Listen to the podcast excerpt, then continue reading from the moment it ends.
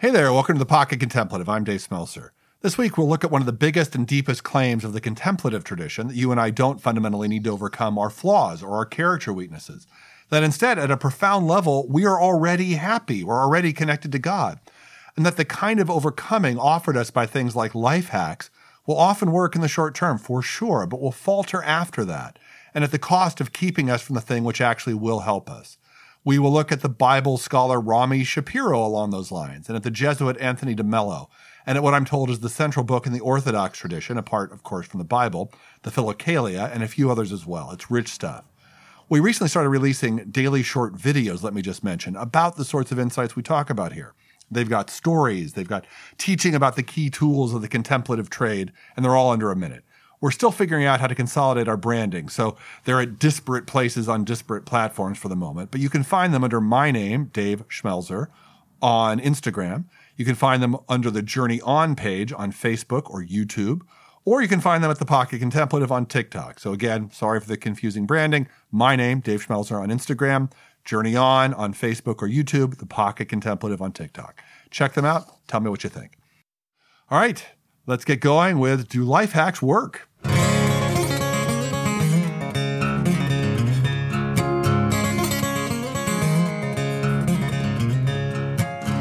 I noticed something intriguing the other day as I was surveying books by people who talk about at least related things to what we talk about here. I found some wonderful thinkers and practitioners to learn from, but a subset of the folks I read, I have to say, bugged me in ways I couldn't quite put a finger on. Rather than making me feel grateful to have run across this new helpful writer, I found myself feeling burdened and worse about my life. And then the common denominator between those more challenging authors hit me. They were unapologetically ambitious which I could relate to because so are big parts of me. But though they were often talking about spiritual or contemplative things, they made a point of telling us how many millions of followers they had on social media. So clearly they had something to say we should listen to because they have millions of followers.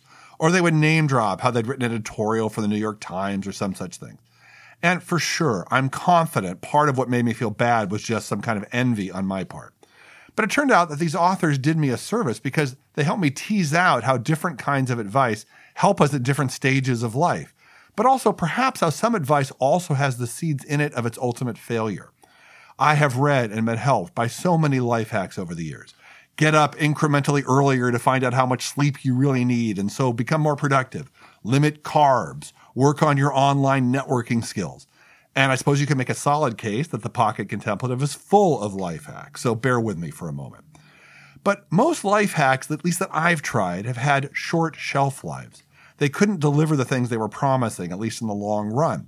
Enduring mystics like Teresa of Avila might say that a life hack's approach to growth might well be helpful in early stages of our journey, but would hit its limits as we continued with God, because then a new set of tools would be required.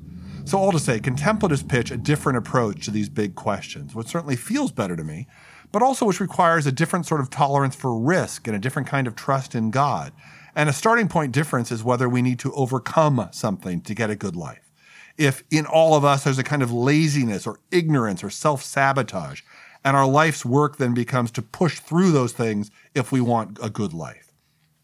The authors that made me feel bad very much answered yes to this, absolutely. And they were encouraging me that if they could push through their own laziness and ignorance and self sabotage and now had millions of followers on social media, maybe I could too. Of course, their premise in the end was that I couldn't because they, after all, were special people. That's why they had the forums they had. But perhaps I could learn something useful from them, like their millions of followers. Some people think this point of view uh, best is described as being saturated in the idea of original sin. So here's how Tara Brach puts it. She writes The message of original sin is unequivocal. Because of our basically flawed nature, we don't deserve to be happy. We don't deserve to be loved by others, at ease with life. We're outcasts, and if we are to re enter the garden, we must redeem our sinful selves. We must overcome our flaws by controlling our bodies, controlling our emotions, controlling our natural surroundings, controlling other people. And we have to strive tirelessly, working, acquiring, consuming, achieving, emailing, overcommitting, and rushing in a never ending quest to prove ourselves once and for all potently put. I think you'll agree. So, over the years, I've had many conversations with people who wonder if their current life is, in fact, all there is. They may have some security, but they just feel like whatever they'd hoped their lives would add up to just isn't happening. Self help people, in my experience, address this again in terms of overcoming. Don't give up on your dreams. Keep pressing, stay positive, develop new and better habits. And I'm sure all those things are good advice on their own terms. I've tried some of those things. But it turns out that those things aren't sustainable advice. In that sense, they come from that sense that Tara Brach is talking about from original sin. If a fundamental sin in us means that our lives will only give us good things grudgingly, then if we keep hammering away at that hard scrabble sense of things, maybe we'll pop out into a new and better world. But contemplatives don't believe that. They talk about this malaise not in terms of needing to overcome anything, but in terms of feeling separated when we're not. They tell us that the news on this front is way better than we'd thought, but we're going to need to relax a bit to experience that better news. So I've done a few podcasts on Julian of Norwich. Julian says, We are already united with God, this great 14th century mystic. It's already true. It's just a question of experiencing what is. Uh, a key scripture that these sort of contemplatives talk about proving that we're not separated, would be the scripture, I am the vine, you are the branches in John 15. So if the, the metaphor we're being given is that God is this vine and we're branches on the vine, we don't have to choose to abide in the vine. We don't have to recognize that apart from God, we're nothing. We're just part of the vine. We're not this thing called a branch apart from this other thing called a vine. Branches and vines are pretty closely connected.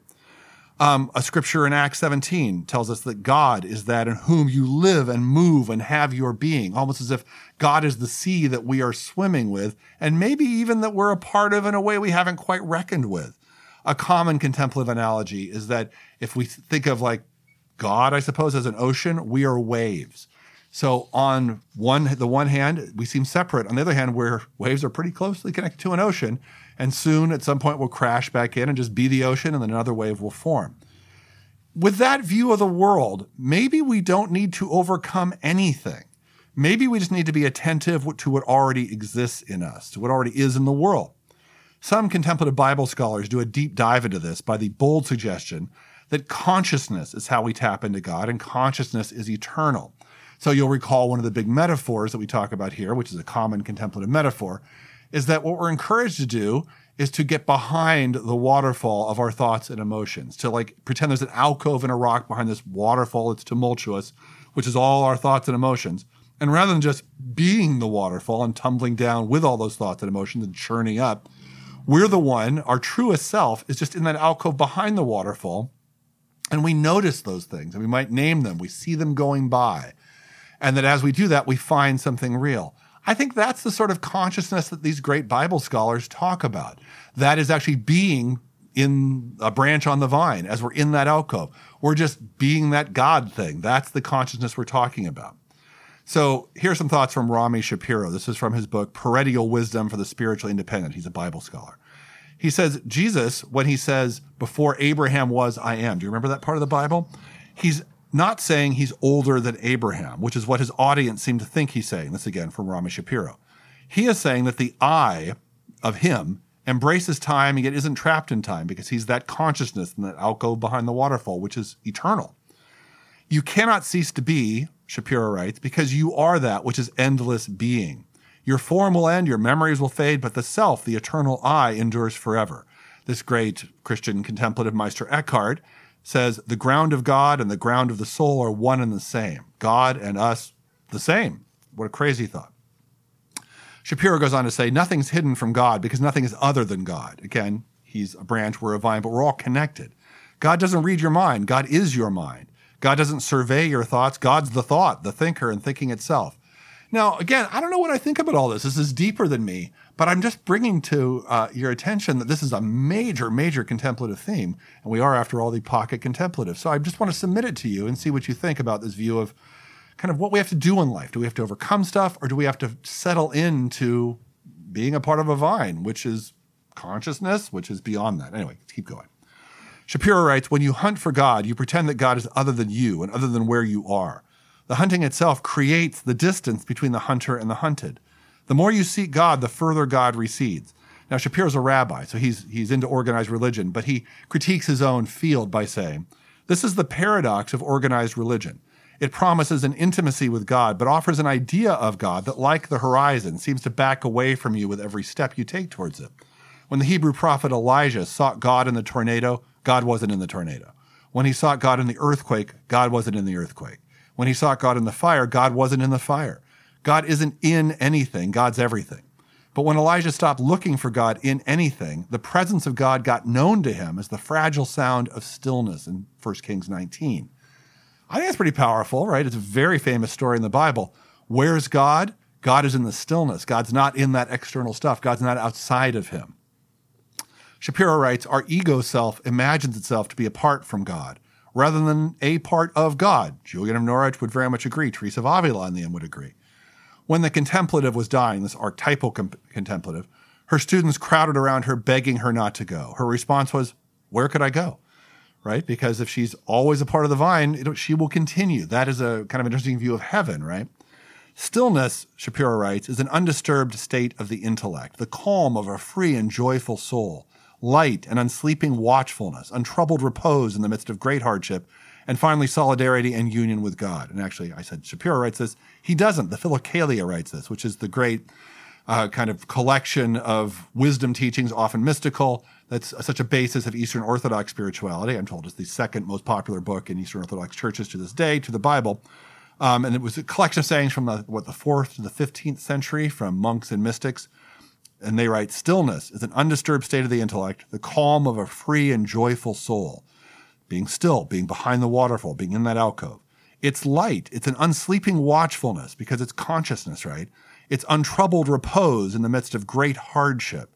And finally, it's solidarity and union with God. The great goal of Eastern Orthodox spirituality is union with God. It's not being even a friend to God, it's being united with God. That's also what Western thinkers like Teresa of Avila talk about. And what Julian of Norwich talks about, that the goal there she describes as oneing with God, recognizing we're one. Uh, back to Shapiro. It's better to be wise, he says, than pious. The pious focus on perfecting the self by following rules. This focus on self isn't spiritual, it's narcissistic. Have compassion on yourself, and you're going to have compassion on others. Know that there is no straight path. Accept yourself as you are and bring compassion to bear in all that you do. I'm not quite sure how that follows the flow of what we've been talking about here, but it seems to talk about life hacks, right? You don't have to overcome something. To, that you, you need to be just wise. You don't need to follow any rules. You just need to have compassion on yourself and follow this unstraight path that is your life and you're going to find good things happening. Uh, Shapiro makes a commentary on the book of Job, which I find quite compelling. God, as I read the book of Job, he says, seems to be saying to Job, Look, the universe is wild, it's chaotic and wonderful and terrifying all at the same time. You can't pick and choose what happens to you, and in time, all of it will happen to you good and bad, blessing and curse, joy and sorrow. That's the way it is. Your task isn't to erase or avoid suffering, it's to embrace it and make the most of it. The key to living well in the madness of reality is radical acceptance, not control and avoidance. And Shapiro then says rather than despising himself as dust and ash, Job finds comfort in being dust and ash, knowing that dust and ash are the very stuff of divine creation and creativity. So he doesn't fight his crazy reality, he settles into it, knowing that God is there. Um, let me transfer from Shapiro to this Jesuit teacher we've talked about a few times here, Anthony DeMello. He agrees with Shapiro and he says this understanding of consciousness and God helps us be happier. So my quotes here are from his book, Stop Fixing Yourself, Wake Up, All Is Well. Pretty direct title. I think you'll agree.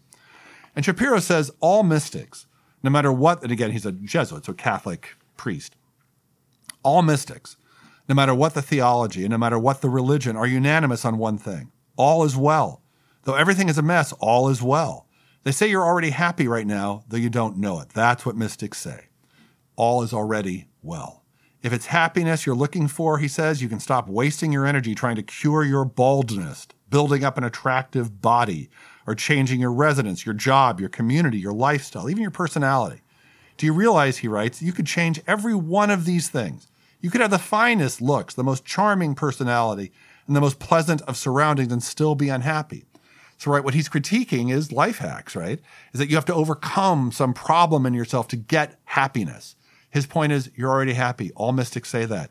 You just have to settle into it and experience the happiness that's already there. Um, He says the mystics and the prophets don't bother one bit about honor. Honor or disgrace meant nothing to them. They were living in another world, the world of the awakened. Success or failure meant nothing to them. So again, those six million uh, followers on social media weren't really the big thing of the mystics and the prophets. And he closes by saying, You don't need to do anything to acquire happiness because happiness can't be acquired. Again, back to his basic point. Why is that? Because you have it already. How can you acquire what you already have? Uninterrupted happiness, he says, is uncaused. True happiness is uncaused. You can't make me happy. You aren't my happiness. You say to the awakened person, Why are you happy? And the awakened person replies, Why not? Happiness is our natural state. We are branches on a vine. Happiness isn't an achievement. Love is not an achievement. Holiness is not an achievement. They're each a grace, a grace called awareness, a grace called looking, observing, and understanding. Getting in that alcohol behind the waterfall to the eternity of the consciousness, which is sort of God in some way, say these people at least, once we find it. So again, the contemplatives make a bold claim that it doesn't work to overcome our worst selves in order to get a good life. Our happiness, as the Philokalia teaches us, comes by doubling down instead on a kind of stillness. Anyway, I submit that to you today. I'll talk to you soon.